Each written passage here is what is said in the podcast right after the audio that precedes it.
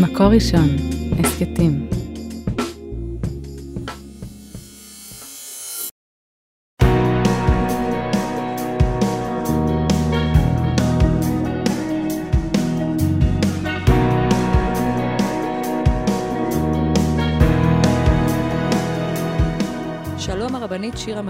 שלום הרבנית, חמוטל שובל. פרשת האזינו, אנחנו כמעט כמעט בסוף. כבר מרגישות את uh, שמחת תורה ברקע. נכון. כי באמת לא קוראים את uh, וזאת הברכה בשבת. ובדיוק הבא. דיברנו על זה, שזה נורא חבל, כי וזאת הברכה זו פרשה כזו יפה, וקצת מתעלמים ממנה, כי היא ככה נופלת בין הכיסאות, נכון? לא, היא בתוך שמחת תורה, בבלגן. בתוך שמחת תורה, אז מדברים על בראשית, ולא מדברים על וזאת הברכה, אז נכון. בהזדמנות נדבר על וזאת הברכה, אבל היום אנחנו מדברות על פרשת האזינו.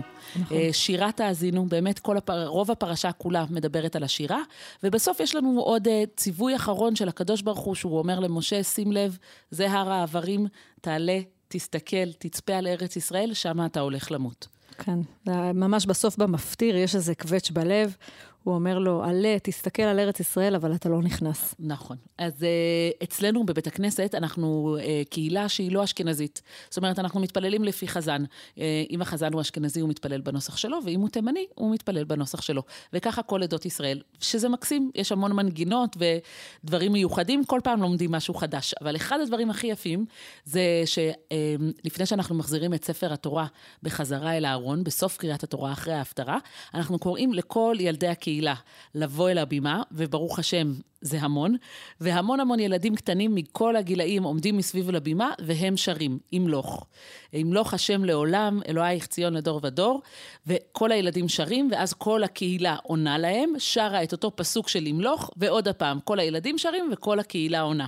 אני חוסכת מכם את הקול הלא נעים שלי, כי אני באמת זייפנית על, אבל, אבל יש שם משהו נורא נורא יפה, שהילדים לרגע מובילים את התפילה, ויש שם דו-שיח שכל הקהילה עומדת ועונה להם, והילדים עומדים שם נורא, נורא שמחים, כאילו, ש, שכולם עונים להם. יש שם משהו כזה נורא נורא חמוד, ואז מחלקים להם סוכריות כמובן, וכל הילדים יוצאים לתפילת ילדים. והרגעים האלו זה רגעים נורא יפים, של שירה, של ניגון, של דו-שיח כזה פיוטי בין הקהילה לבין הילדים, יש שם משהו מיוחד שהוא אחר בתפילה. אני חושבת שיש גם משהו בשירה שזוכרים אותה. כן. זאת אומרת, יש שירים שתקועים לנו בראש, אנחנו זוכרים את המילים, אני יכולה לחפש בראש שעה איך קוראים לרבה ורב ושמואל בגמרא, יש לי לפעמים blackout, אבל שירים אז אני אבל זוכרת. אבל את המילים של אני אישה קטנה מאוד ושמי פלפלת, בדיוק. תקוע לנו בראש ודבר לא ישנה זאת. ו- ובאמת שאלתי את עצמי, למה משה מסיים עם שירה?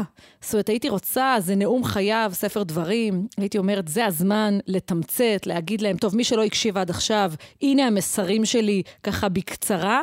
בשלוש והוא... נקודות, נכון? בדיוק, ולא, ויש פה שירה, זה ממש ממש סוף החומש, או כמעט סוף החומש, ויש פה שירה, ולא רק שיש פה שירה, בניגוד לפלפלת, יש פה שירה שהיא קשה להבנה.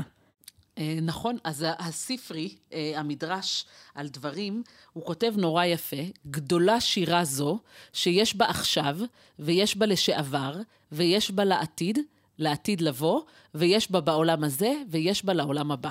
אז קודם כל, כבר אנחנו מבינים למה השירה הזאת מורכבת. היא לא מדברת רק על מה משה אומר להם בזה הרגע, אלא המדרש מנסה לבוא ולומר לנו פה, המיוחדות של השירה הזאת, של הנאום האחרון, של המילים האחרונות של משה, המיוחדות של השירה זה שהיא עבר, הווה ועתיד. היא גם מספרת מה היה, אבל היא גם באיזשהו מובן, יש בה איזשהו קפסולה, אולי איזשהם רמזים שאנחנו אמורים להבין, והיא אמורה להיות רלוונטית בכל דור, לכל בן אדם ששומע את השירה הזאת, גם לבני ישראל ששומעים אותו באותו רגע, גם לנו, שלושת אלפים, חמשת אלפים שנה אחרי, וגם uh, מתארת את העבר. אז הרב עזרא ביק כותב uh, על הפרשה, והוא אומר, בעצם אין פה חידוש מבחינת התוכן. גם בפרשות הקודמות, משה uh, מוכיח את עם ישראל ואומר להם, אני אעזוב אתכם ואתם uh, תלכו ותחטאו ותעשו כך ותעשו אחרת, אבל יש פה פורמט אחר. שהרעיון שלו זה החוויה. כותב הרב עזרא ביק, שירת האזינו מבוססת על חוויה, וגם חוויה עתידית, ולא על תיאוריה או הסבר רציונלי. והוא בסוף אומר, אני יכול לדבר עם אנשים המון, אה, ולהסביר ולפנות אליהם לשכל, והכל יהיה מאוד מאוד הגיוני. אבל יש משהו בשירה שהיא חוויה, שהיא פונה אל הלב. אה, כל מה שמשה לא הצליח להעביר בפרשות הקודמות, עכשיו הוא אומר, בסדר, עכשיו זה ערוץ אחר, אני ממש ממש בסוף חיי, אני הולך אל הלב, והוא אומר שיש פה גם משהו נורא מתסכל. תחשבי שעם ישראל עומד אה, עם משה, לפני שהוא הולך למות, ושומע, אתם תחטאו, יהיה לכם קשה, הקדוש ברוך הוא יעניש אתכם.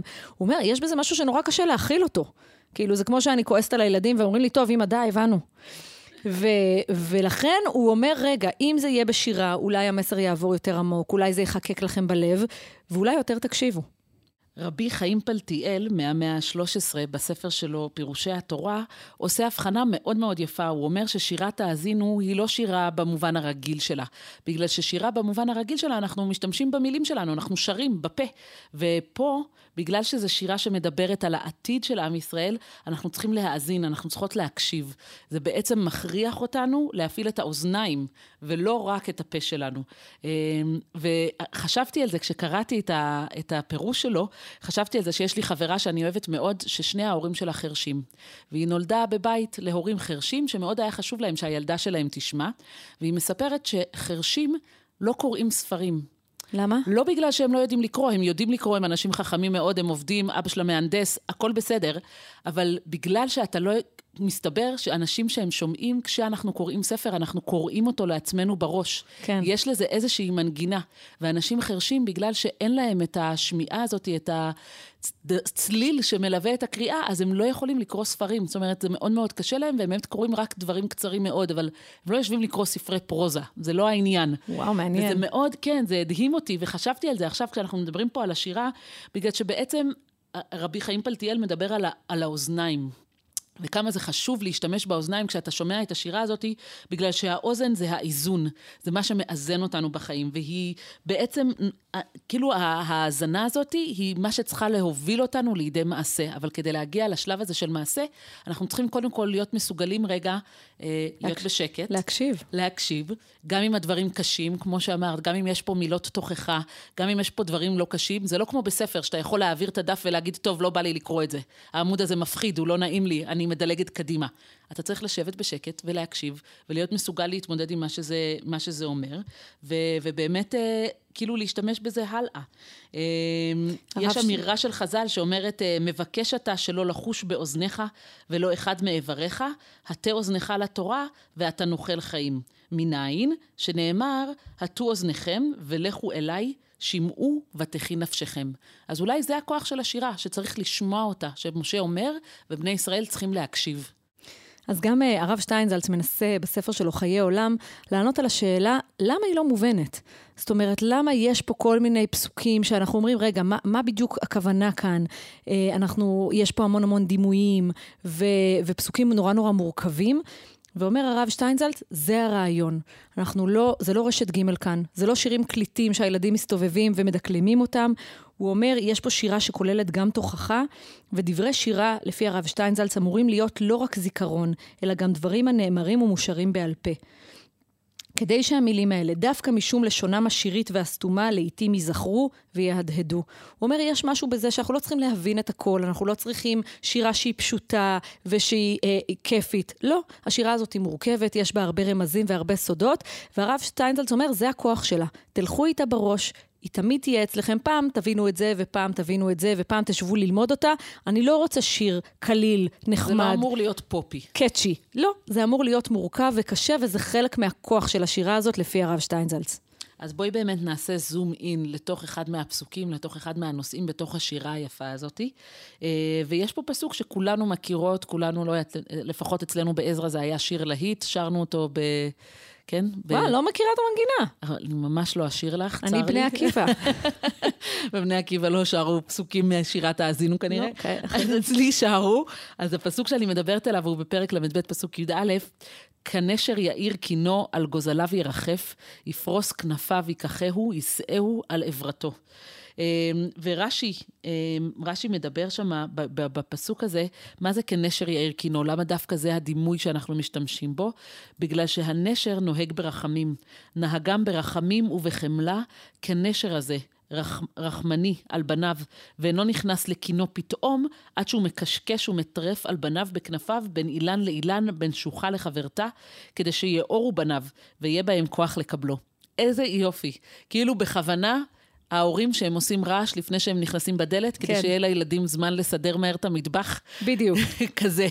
אז אה, הנשר, כשהוא מגיע לעבר הקן, הוא בכוונה נוגע בעלים, הוא בכוונה עושה רעש בענפים מסביב, כדי שהגוזלים ידעו שאבא מתקרב לקן, והוא ככה לא ייבהלו כשהוא נכנס. והוא אומר, יש כאן בנשר, בהתנהגות של הנשר, יש מידת הרחמים על הבנים שלו, ולכן זה הדימוי שבשירה משה בוחר להשתמש כדי לתאר את מערכת היחסים בין הקדוש ברוך הוא לבין עם ישראל, זה מערכת יחסים שמושתתת על רחמים ועל חסד. את יודעת שהקטנה שלי, אביה, היא בת ארבע וחצי, אה, ולפני כמה חודשים הוצאתי מהמחסן את המנסה של הטיולים, ו...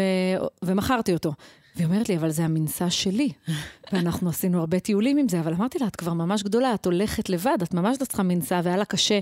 להיפרד מהמנסה והעגלה וכל זה. ו- וזה, יש משהו כשאתה, בשלב שאתה לוקח את הילדים עליך וסוחב אותם, ש- שהוא משתנה נורא ברגע שהם כבר הולכים. זאת אומרת, אני אומרת לה, תראי איזה יופי, אנחנו יכולים לעשות טיולים שלא עשינו פעם, ונסענו למסלול עם אה, טיפוס כזה, והיא כבר עשתה אותו, וזה ממש משנה לך פאזה. השלב שאתה סוחב את הילדים, והם עליך, בכל המובנים, והשלב שהם כבר, וואו, הם כבר לבד. ועוד שנייה, יש עוד שלב, אני כבר כאילו על ממש עוד רגע על השלב הבא, שבו הילדים הולכים בלעדיי. או לוקחים את האוטו, הכי כן, מפחיד. זה נורא נורא מפחיד ברגעים אלו ממש. יש לבכור שלי טסט, כולנו נתפלל להצלחתו. בהצלחה. עד שזה ישודר, אנחנו כבר נדע אם לבכור שלי יש רישיון. וואו. אני לא ישנת מזה בלילה. באמת, נורא מלחיץ. אז כשהוצאנו את המנסה, חשבתי על, אה, על הפירוש של אה, הבכור שור, שהוא כותב למה הקדוש ברוך הוא בחר בדימוי של נשר, שעל גוזליו ירחף, יפרס, יפרוס כנפיו, ייקחהו. מה זה הדימוי הזה דווקא? שהנשר רוצה לטלטל את גוזליו ממקום למקום, אינו נושאם, כי אם על כנפיו, שאינו ירא שעוף יעוף עליו. ולכן, כשהוא רוצה לנושאם מאירם, הוא מעידם על רגליהם כדי שיקפצו על כנפיו. זאת אומרת, יש פה הדדיות. הוא לא לוקח אותם, תופס אותם בציפורניים, מרים אותם ממקום למקום, אלא יש פה הדדיות. הוא אומר להם, בואו, תעלו על הגב שלי. הוא מספיק בטוח כדי שהם יעלו, והם צריכים לרצות. והמערכת יחסים הזאת בינינו לבין הקדוש ברוך הוא היא רצו ושוב. הקדוש ברוך הוא לא יכול להכריח אותנו, הוא יכול רק לשדל, להגיד, הנה, בואו, אני רוצה לקחת אתכם. בסוף הבחירה צריכה להיות שלנו. כמו שהגוזלים צריכים לעלות על הגב של הנשר, להתיישב, זה לא מערכת של כפייה, זה מערכת של רצון גם של הנשר וגם של הגוזלים, גם של הקדוש ברוך הוא וגם של עם ישראל, ולכן זה דימוי כל כך יפה. אז גם הדעת מקרא מדבר על זה שהנשר שם את הגוזלים על הגב, אבל הוא לוקח את זה למקום אחר, והוא אומר שזה בעצם דימוי ליציאת מצרים. אה, ביציאת מצרים, הקדוש ברוך הוא לקח אותנו ממצרים והנחה אותנו במדבר על ידי משה ואהרון, ודאג לנו לכל אורך הדרך.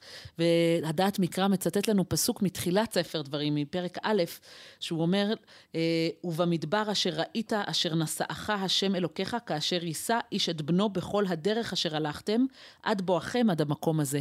הקדוש ברוך הוא נשא אותנו כמו אבא שנושא את הילדים שלו, בכל הדרך הזאת, ממצרים עד הנקודה הזאת שאנחנו עומדים בה 40 שנה אחרי, עומדים להיכנס לארץ. אני חושבת שיש פה הדגשה על הדימוי הזה של, אה, כאילו, הקדוש ברוך הוא כל הזמן מחליף דימויים, פעם זה אבא וילדים ופעם זה נשר וגוזלים, כי יש משהו בהסתכלות האנושית שנורא קשה לנו לראות שדואגים לנו.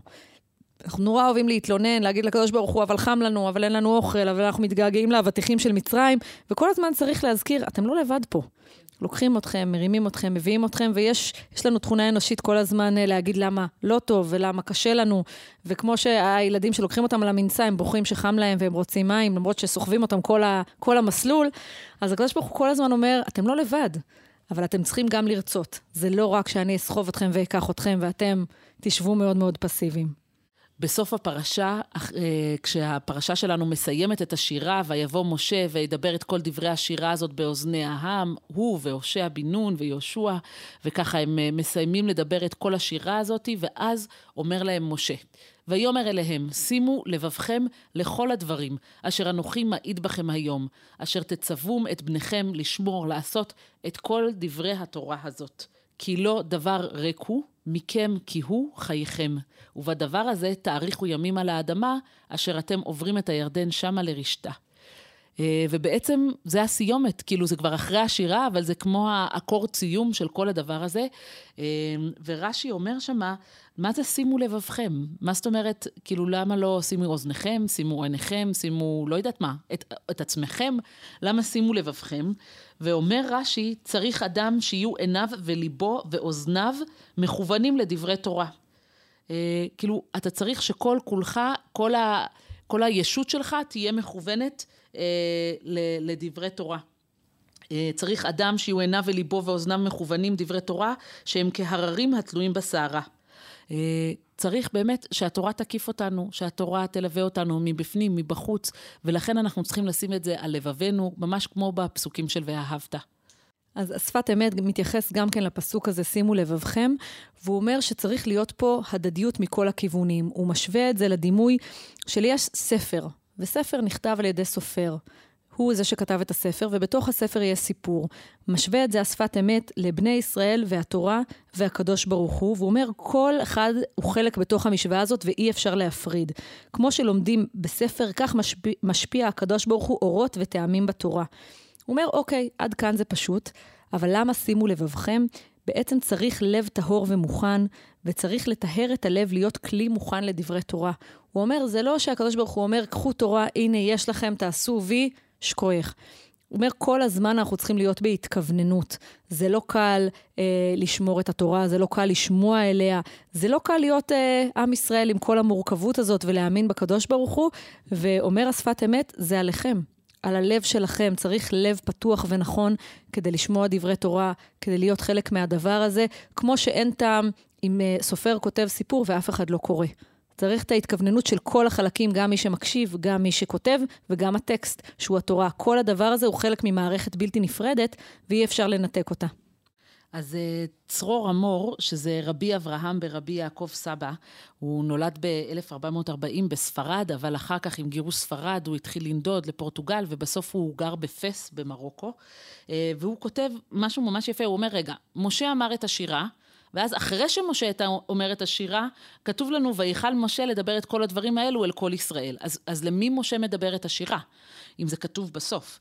ובעצם הוא אומר, השירה נאמרה קודם כל כלפי השמיים, כלפי העולם, כלפי בחוץ. זאת אומרת, משה מדבר את השירה, בני ישראל שמעו אותה, אבל היא לא לכתחילה כוונה לאוזני בני ישראל באותו רגע, באותה נקודה, אלא יש שירה שצריכה להיאמר וצריכה להדהד בעולם כלפי הקדוש ברוך הוא, כלפי העולם, כלפי האנושות וגם כלפי בני ישראל. אבל uh, יש כאן משהו. Uh, הוא כותב ככה במילים שלו: לא אמרם לישראל, אלא דיבר עם השמיים ועם הארץ. דכתיב האזינו השמיים ואדברה, שיהיו עדים בדבר וישמעו כל דבריו, שכשיראו ישראל עוברים על דבריו, שיעידו בם.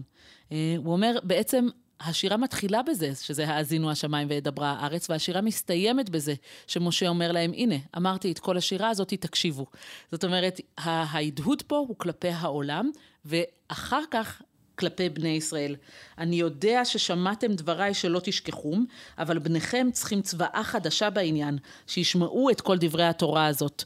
וזהו לאות כי בשירה כלולים כל דברי התורה הזאת כמו שכתבתי, כי לא דבר ריק הוא מכם. זאת אומרת, יש פה עניין של עבר, הווה ועתיד. השירה הזאת נאמרה כלפי העולם, כלפי השמיים, כלפי הארץ. השירה הזאת נאמרה כלפי בני ישראל שעומדים שם באותה נקודה, באותו רגע, אבל השירה הזאת גם נאמרה כלפינו. שלושת אלפים שנה אחרי, גם אנחנו צריכים להקשיב, לשמוע את השירה הזאת, להבין את המסרים של משה רבנו ולראות מה אנחנו יכולים לדלות מתוכה וללמוד ממנה. את יודעת שהיה איזה שלב שהתחלתי לדבר עם הבנות שלי אנגלית כדי שילמדו, והם אמרו לי, אבל אנחנו לא מבינות כל מה שאת אומרת. אז אמרתי להם, יש משהו בהדהוד של הדברים, שגם אם לא מבינים את הכל, מבינים רסיסים, ולאט לאט זה הולך ומתגבר. ואני חושבת בהקשר של שירת האזינו, שאנחנו חיים בתקופה שאנשים רוצים להבין את הכל כל הזמן. הכל צריך להיות פשוט, הכל צריך להיות ברור. אנשים אומרים... הכל צריך להיות עם הסבר רציונלי. כן, וכאילו אנשים אומרים, רגע, אני חי בדור של גוגל, למה שאני אלמד? אני עושה גוגל, אני יודע הכל. יש איזשהו רצון כל הזמן שכל הידע יהיה אצל כולם וכל הזמן נבין הכל. ויש משהו בעיניי שהוא שיעור גדול שמלמד אותנו פרשת האזינו. יש כוח גם למילים שהן מורכבות, גם לשירה שהיא לא הכי ברורה. משה כמו שאמרת, הוא לא הולך על שלוש נקודות עיקריות, אלה המסרים שלי, תכתבו. לא, הוא הולך על משהו שהוא גדול יותר, שהוא מורכב יותר, עם דימויים שאפשר להבין אותם פעם ככה ופעם אחרת. והוא אומר, כמו שאומר אה, הרב שטיינזלץ, תלמדו את זה.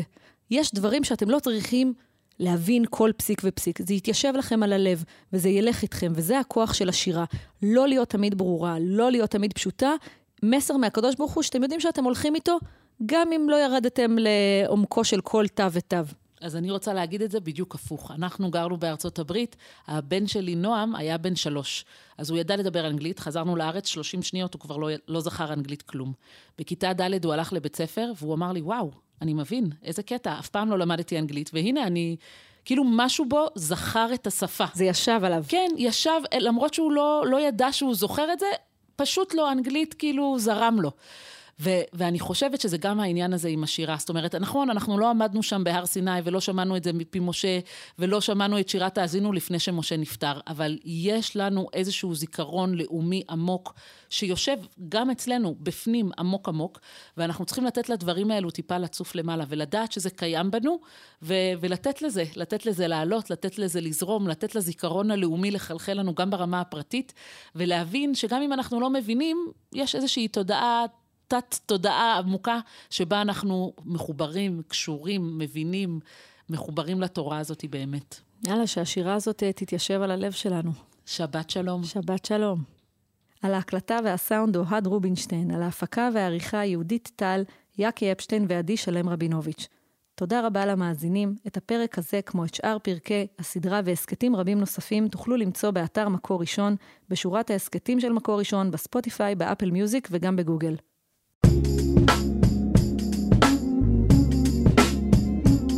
מקור ראשון, הסכתים.